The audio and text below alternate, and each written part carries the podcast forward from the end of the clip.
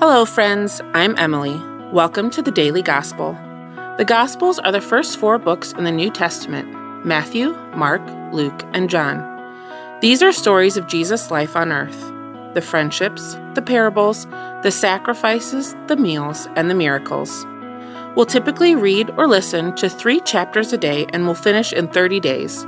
So from now until Easter, we will have read through all four Gospels. Make sure you have subscribed so you don't miss a thing. Today we are continuing with the book of John, so jump in with us for the daily gospel. Today is April 6th, day 29. I will be reading John chapter 16 through 18, and the translation I'm reading from is the NIV. John chapter 16. All this I have told you so that you will not fall away.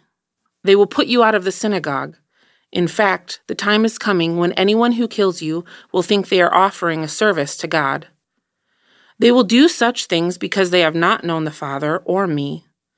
I have told you this so that when their time comes, you will remember that I warned you about them. I did not tell you this from the beginning because I was with you, but now I am going to him who sent me. None of you asks me, Where are you going?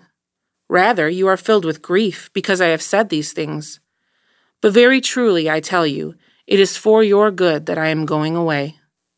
Unless I go away, the advocate will not come to you. But if I go, I will send him to you.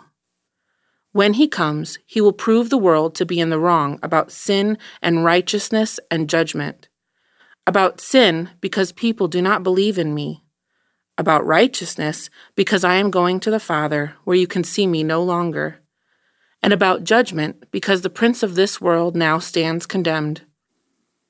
I have much more to say to you more than you can now bear. But when He, the Spirit of truth, comes, He will guide you into all the truth. He will not speak on His own. He will speak only what He hears, and He will tell you what is yet to come. He will glorify me, because it is from me that He will receive what He will make known to you. All that belongs to the Father is mine. That is why I said, The Spirit will receive from me what He will make known to you.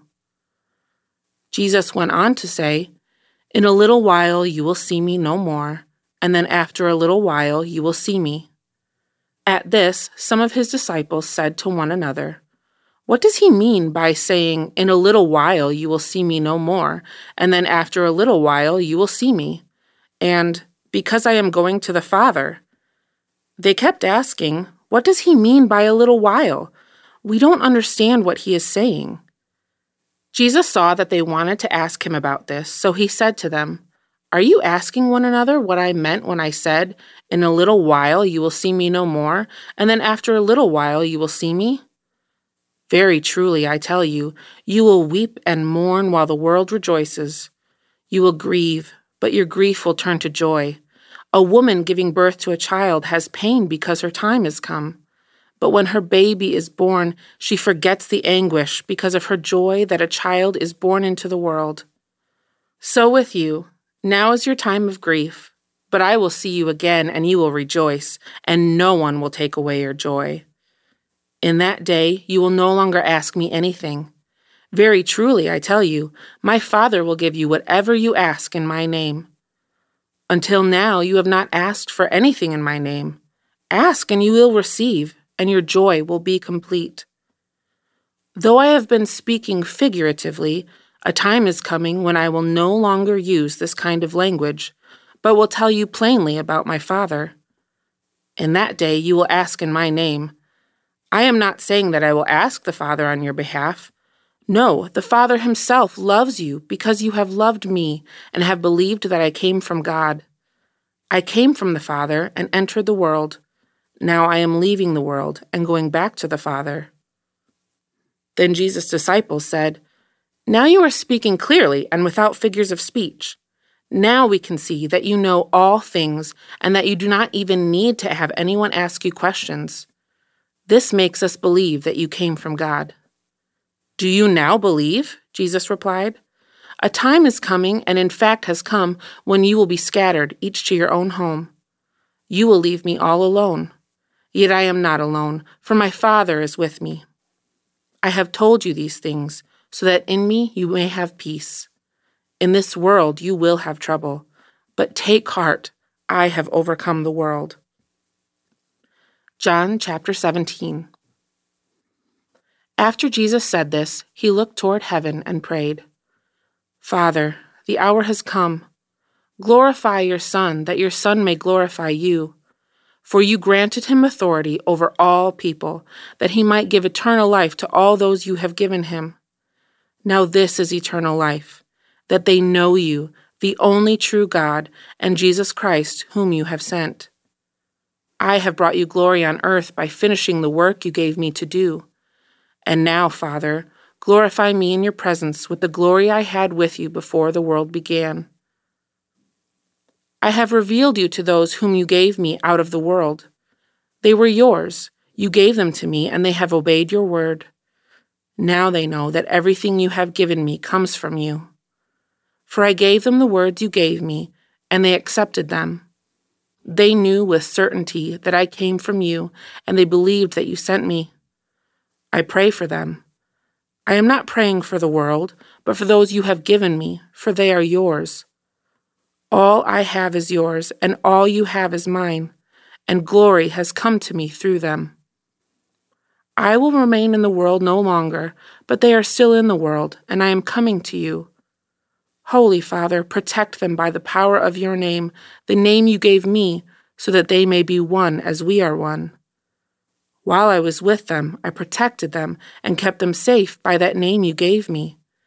None has been lost except the one doomed to destruction, so that Scripture would be fulfilled. I am coming to you now, but I say these things while I am still in the world, so that they may have the full measure of my joy within them. I have given them your word, and the world has hated them, for they are not of the world any more than I am of the world. My prayer is not that you take them out of the world, but that you protect them from the evil one. They are not of the world, even as I am not of it. Sanctify them by the truth. Your word is truth. As you sent me into the world, I have sent them into the world. For them I sanctify myself, that they too may truly be sanctified. My prayer is not for them alone. I pray also for those who will believe in me through their message, that all of them may be one, Father, just as you are in me and I am in you May they also be in us, so that the world may believe that you have sent me. I have given them the glory that you gave me, that they may be one as we are one, I in them, and you in me, so that they may be brought to complete unity. Then the world will know that you sent me, and have loved them even as you have loved me. Father, I want those you have given me to be with me where I am, and to see my glory the glory you have given me because you loved me before the creation of the world. Righteous Father, though the world does not know you, I know you, and they know that you have sent me. I have made you known to them, and will continue to make you known in order that the love you have for me may be in them, and that I myself may be in them. John chapter 18 When he had finished praying, Jesus left with his disciples and crossed the Kidron Valley. On the other side there was a garden, and he and his disciples went into it. Now Judas, who betrayed him, knew the place, because Jesus had often met there with his disciples. So Judas came to the garden, guiding a detachment of soldiers and some officials from the chief priests and the Pharisees. They were carrying torches, lanterns, and weapons. Jesus, knowing all that was going to happen to him, went out and asked them, Who is it you want? Jesus of Nazareth, they replied. I am he, Jesus said, and Judas the traitor was standing there with them. When Jesus said, I am he, they drew back and fell to the ground. Again he asked them, Who is it you want? Jesus of Nazareth, they said.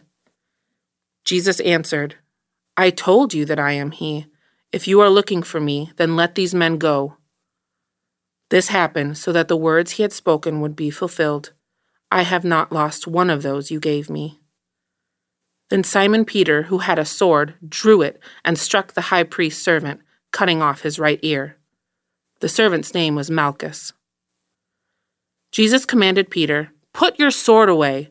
Shall I not drink the cup the Father has given me? Then the detachment of soldiers, with its commander and the Jewish officials, arrested Jesus. They bound him and brought him first to Annas, who was the father in law of Caiaphas, the high priest that year. Caiaphas was the one who had advised the Jewish leaders that it would be good if one man died for the people. Simon Peter and another disciple were following Jesus. Because this disciple was known to the high priest, he went with Jesus into the high priest's courtyard. But Peter had to wait outside at the door. The other disciple, who was known to the high priest, came back, spoke to the servant girl on duty there, and brought Peter in. You aren't one of this man's disciples, too, are you? she asked Peter. He replied, I am not. It was cold, and the servants and officials stood around a fire they had made to keep warm. Peter also was standing with them, warming himself. Meanwhile, the high priest questioned Jesus about his disciples and his teaching. I have spoken openly to the world, Jesus replied. I always taught in synagogues or at the temple, where all the Jews come together. I said nothing in secret. Why question me? Ask those who heard me. Surely they know what I said. When Jesus said this, one of the officials nearby slapped him in the face. Is this the way you answer the high priest? he demanded. If I said something wrong, Jesus replied, testify as to what is wrong. But if I spoke the truth, why did you strike me? Then Annas sent him bound to Caiaphas the high priest.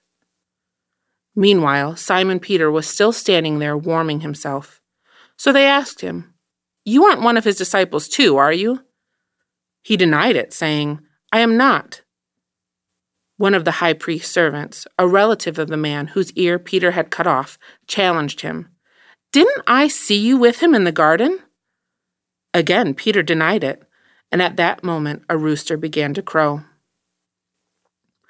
Then the Jewish leaders took Jesus from Caiaphas to the palace of the Roman governor. By now it was early morning, and to avoid ceremonial uncleanness, they did not enter the palace, because they wanted to be able to eat the Passover. So Pilate came out to them and asked, What charges are you bringing against this man? If he were not a criminal, they replied, we would not have handed him over to you. Pilate said, Take him yourselves and judge him by your own law.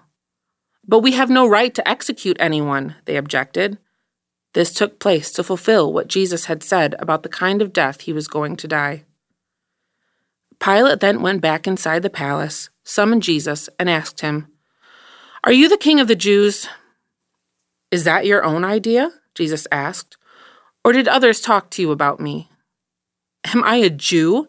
Pilate replied. Your own people and chief priests handed you over to me. What is it you have done? Jesus said, My kingdom is not of this world. If it were, my servants would fight to prevent my arrest by the Jewish leaders. But now my kingdom is from another place. You are a king, then, said Pilate. Jesus answered, You say that I am a king. In fact, the reason I was born and came into the world is to testify to the truth. Everyone on the side of truth listens to me. What is truth? retorted Pilate.